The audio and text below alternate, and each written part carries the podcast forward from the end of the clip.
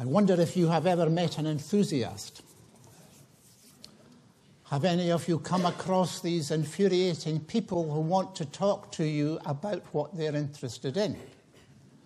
Sometimes you have, judging by the hands that are going up and the looks on faces. Sometimes you find people who are very, very interested in what? A hobby? A hobby that's lasted a lifetime and looks as if it's bidding fair to last another lifetime as well. Some folk are enthusiasts about football. Have you ever met people like that? They know everything that's happening in the football world. They know what, what team has scored what goal, its position in the league, which league, and they will tell you all about it. And if you're within earshot, you'll hear about what they're interested in. And of course, there are other kinds. They're interested in ships and aircraft. Some of the stranger ones are interested in Calmac ferries. There are some very odd enthusiasts around. And I wonder if you can place yourself into that bracket. Somewhere there's something that makes you tick. Something that you like to talk about. Something that you like to do. That's the popular view of enthusiasm. But there is, of course, another kind of enthusiasm as well. It's the enthusiasm that lasts beyond hobbies and all these things that come and go. When I look at my own life, and I sometimes go into my library, which is far too big, I see all the different enthusiasms that I had, even in my career. The books tell the story. Some have come, they've inspired me to do something, and then they've drifted away. And I've got on to another subject. But what about enthusiasm that lasts? Enthusiasm that's really meaningful and goes on. We can smile at the enthusiasts, the hobby enthusiasts, people like me and others. But as I was here yesterday afternoon in Belong, it seemed very clear to me that we would not have had Belong and these events without what? Without the enthusiasts, the people who were prepared to put the push in for the long term, get the notices out and do the hard work, whatever it took. And I was watching some of them at work, planning the next Belong, while this one was in full operation. That's what I call enthusiasm. And it's really wonderful. And it doesn't ebb away. It stays, it stays, it stays. Isn't it just great when you meet people like that? And it rubs off. It certainly does. I couldn't help but become more enthusiastic yesterday with all these youngsters all around me. And the people who are making it all possible. I felt I was being lifted up and being almost reignited in my own enthusiasm, and we all need that. That takes me to the passage today. We meet a remarkable enthusiast. We meet the Apostle Paul. You can't touch the writings of Paul without realizing the enthusiasm that this man had for the cause of Christ. He was going with the message of Jesus, whatever it took. And when you read the opening verses of Ephesians, you realize how enthusiastic he was. Praise be to the God and Father of our Lord Jesus Christ, who has blessed us in the heavenly realms with every spiritual blessing in Christ, for he chose us in him. And he goes on and he goes on and he goes on. And as my mother used to say, it lifts you off the ground. He's so enthusiastic, and you can feel it coming at you in waves. And this passage, which I have been given today, is a hallmark of Paul's enthusiasm. In fact, it's really the core of it. He brings us to what makes him tick. It's as if he takes us to, our, to his definition of treasure. It talks about riches in that passage. And it's as if he opens up his treasure chest and says, look at this. It's amazing to me. And treasure by treasure, he takes them out and he shows them to us. Amazing. Now, I realise that in the time available to me, I'm not going to cover any, any this passage in anything like the depth it deserves. It's beyond me. It's too big for me. But I want you this morning to take away some of the treasure, and I've put it on slides up here so that you can see them. See the items in Paul's treasure chest, even if I don't mention every single one. The treasures that Paul thought significant. First of all, we've got the treasure of grace. God's grace to Paul was something that made him marvel. And he mentions it so many times, even in this one passage. He was so enthusiastic about it that he broke his own sequence when writing this letter. You can see it there. For this reason I, Paul the Apostle, the prisoner of Jesus Christ, for the sake of you Gentiles. And then suddenly he swears off onto this. Surely you have heard about the administration of God's grace to me. Wow. The administration of God's grace by making him the apostle he was. This is what's important to him first and foremost, the grace of God.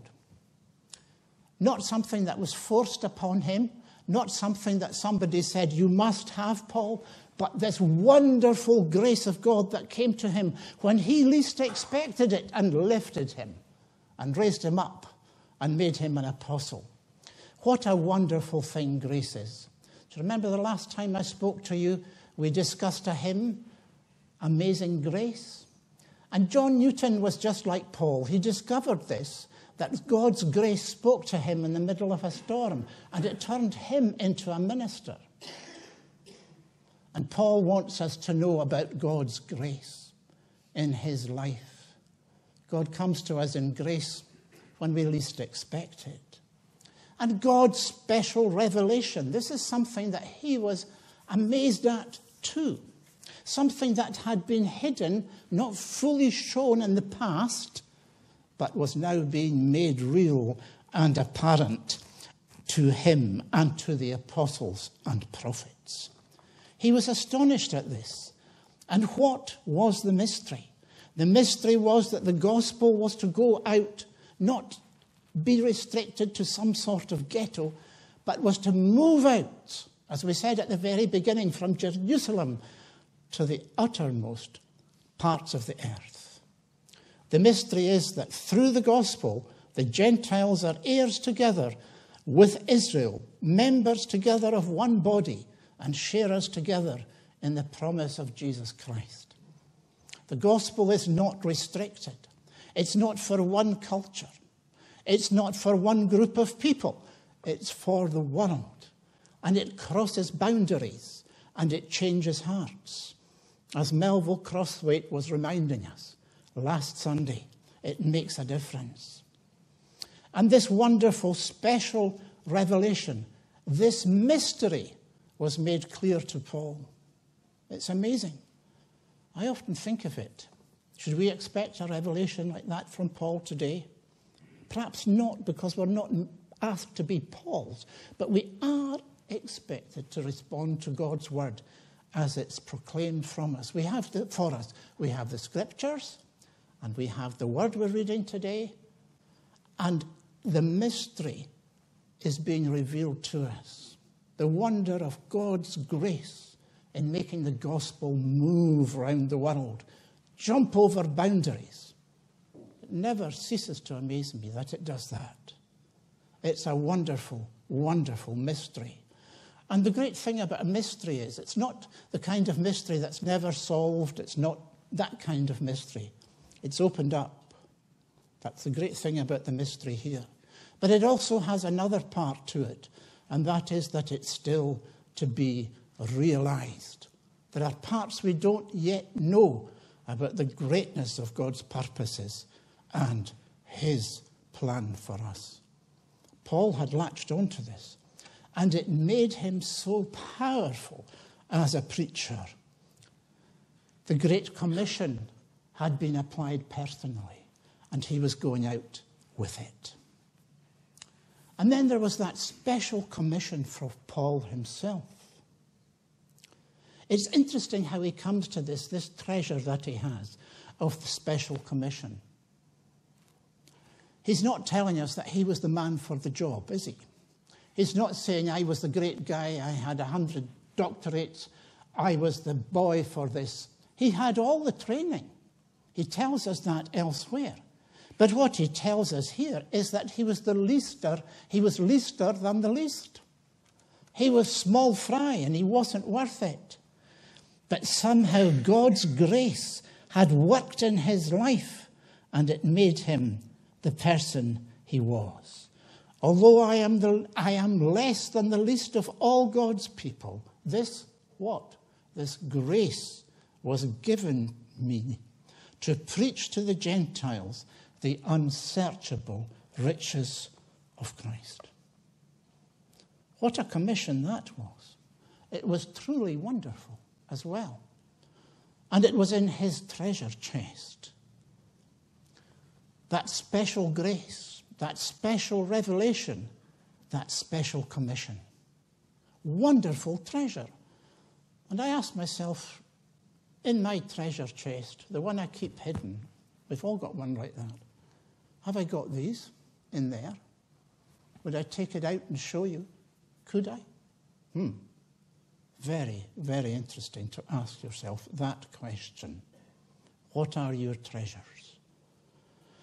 And Paul talks about these treasures that he has in his treasure chest. What about a modern example of this? We may think it's Paul, we may think that's far away, but this is happening around us. There are people actually who pick up special visions. And I think of Mercy Ships, for example. You know about Mercy Ships? Somebody called Don Stevens in America, in Colorado of all places, got a vision. And the vision was of a hospital ship. There in landlocked Colorado, a vision came to that young man as he was growing up, and it wouldn't leave him. And even in his difficult family circumstances, the vision was reinforced. He and his wife had a child who was disabled. And he realized, again, the importance of care and of hospitals, and he shared his vision until it became a glorious reality. And today, there are hospital ships that take the practical outworking of the Christian gospel to Africa and to different ports. And people with problems, people who need medical care and denied, are denied that because of their location or whatever, come in droves to these mercy ships where God's mercy and love are shown in abundance. And that's the latest ship, and what a vision is behind that ship. A wonderful vessel, just recently completed and gone to Senegal. A vast hospital ship. And it started with this quiet, special commission to Don Stevens. God is still working at that. And this, in the world that Eric described, and so eloquently in his prayer, this is still happening, and I rejoice in that. It's wonderful. This is one example among many. You could find other ones. Mission Aviation Fellowship and so on. We could go on and on because of these wonderful ways that God speaks to key people, and they go. Let's move on. More treasure. We get to the very depths of it here. God's riches in Christ. We were talking to the young folk about the treasure that some people think exists in chests and so on. But Paul talks about the unsearchable riches of Christ. I first heard this phrase, and it was a puzzle to me, when my father used to preach in a little church in Tyree. And I noticed that every time he mentioned this phrase, his face lit up, because it was the driving force of his preaching. The boundless riches of God's grace. The many times I heard this. And my father had no real ambition to go beyond what God had told him to do. And that was simply to preach the gospel in the islands of the Hebrides. That was enough for him. He didn't want to go anywhere else. He knew what God had called him to, and he went for that. And he stayed there until his health gave way. This was Paul too. But in the process of putting things into practice, he discovered the riches of God's grace. And he goes on about this. He pulls them out of his treasure chest, the riches of God's grace, the riches of his glorious inheritance in the saints, the incomparable riches of grace. He can't stop talking about that one. I pray that out of his glorious riches, he may strengthen you with power in your inner being, so that Christ may dwell in your hearts through faith. I'll leave that to Scott when he comes back. But this is the treasure as it comes out of Paul's treasure chest. It's really quite remarkable. One of the things that I find fascinating with people like Don Stevens is how they see treasure in things that we don't imagine, and they watch the treasure coming in lives that are touched, in changes for the good, even in a bad and difficult world. And he experiences, as he goes on, more of the riches of Christ, because without these riches, there would have been no mercy ships, and there would have been no mercy for any one of us. And then that is a theme. I think every one of these themes that I've put up, they could do sermons in themselves. And I'm just running over the outlines today. And then the treasure of God's purpose for the church. Ah, we think of the church so often as an institution that's sometimes stone-bound in mortar and whatnot. But the vision that Paul has of the church is one that connects earth and heaven. And there's an element of mystery in the other sense here too. His intent was that now through the church, the manifold wisdom of God should be made known to the rulers and authorities in the heavenly realms, according to his eternal purpose, which he accomplished in Christ Jesus, our Lord. I was listening to the Sunday programme this morning. I don't know if any of you heard it. And not often do I enjoy the Sunday programme, I have to say, because it tends to be itsy-bitsy. But this time there was a theme that seemed to be running through it, and it was the problems of the church being identified too closely with particular cultures on this earth, particular human purposes. And that was restricting the nature of the church and what it could do. The name of Christ being used to change people's cultures, to bring them into other forms of culture. And the church somehow becoming so earthbound. Now, I don't profess to know the ins and outs of that one passage, but I do know that it presents a very different vision of the church from what we so often see and think. This is a church which Paul envisages, and he's been part of it, going out with the message. He envisages that this church will make the, even some of the powers in heaven waken up and take note. Not all of them know the gospel, but they have to know it. And the church and the way that we are receiving the gospel, responding to it and reacting to it, is going to make a difference on earth and in heaven. Mystery there of the other kind, but think about it. Go back, and with these headings, how we deeper, deeper dig into the treasure chest of Paul.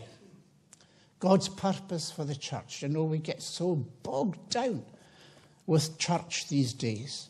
We bring the problems of the world into the church, and we start to change, and somehow we lose focus on the thing that is all important, which Paul sets out here with crystal clarity. This commission that he had to go and preach the gospel. That doesn't change. It doesn't change with culture. It doesn't change with time. It doesn't change in spite of all the fancy things and strange arguments that we bring into the church. It remains as priority number one. And then he moves on. He moves on to God's desire that we should come to him through Christ in freedom and in confidence. That's a glorious thing. Have you done that? Can you come into God's presence in freedom and confidence?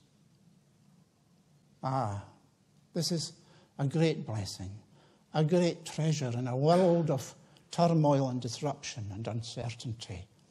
Paul says, in him and through faith in him, we may approach God with freedom and confidence. What a lovely, lovely ending. That's one of the treasures in Paul's treasure chest. What's treasure? Just read through Paul's passage here, through this second, this, the, the, through this third chapter of Ephesians, in the first half of it. And it will recalibrate for you what is important and what is real treasure in life. We conclude. What an enthusiast Paul was. Even his sufferings, he was enthusiastic about them. I'm amazed when you read through Acts of the Apostles and realize how many stones were thrown and how many times he was in prison. And, oh, and yet these sufferings for Paul are like water off a duck's back. Yes, I'm sure he felt them. He couldn't have done anything else but feel the sting of a stone flying at him and hitting him on the head or wherever it did. But what does he say right at the end of this passage? I ask you, therefore, not to be discouraged because of my sufferings for you, which are your glory. Wow. That's something. Mm-hmm. Very challenging for me as well. Am I an enthusiast like that? Oh, yes. Enthusiastic about some things, perhaps the wrong things. I'm very aware of that. But as we consider the enthusiasm of Paul and his treasure chest as he opens it up for us, how about our own? Are you jaded, weary, losing your shine? The treasures, the things you once thought treasure, not terribly attractive now. It happens. It's happened to me, and I'm needing to sort it out. Do you need to rediscover your calling, or even to discover it for the first time, what God wants you to do? Get into his way of thinking and get, in, get into his treasure chest. If so, you're no different from me. I found this passage very, very, very thought-provoking. It's a dynamo. It's a treasure chest. It makes you think your priorities out again. But when you do that, let me tell you something. You can feel the power of it, as I can feel it this morning, even as I'm preaching to you. It makes a difference. So perhaps, my dear friends, as we conclude this morning, not really plumbing all the depths of Paul's thoughts here, but giving a, having a, a better grasp, I trust. What we all need to do is to let this passage sink into our minds and hearts and souls, so that the enthusiasm bubbles out and we all belong to an enthusiastic church. It's always sobering to me to realise what enthusiasm means. what does enthusiasm mean? We use it in a very secular way, but actually, if you go back to its origins, it means en theo, in God. Enthusiasm is in Godness. It's a great word when you think of its origins. So I conclude by simply asking you, how is your in-Godness this morning? You enthused? I hope you are. And if you're not, perhaps start with me and try to recover it. Amen. Let's sing together in conclusion.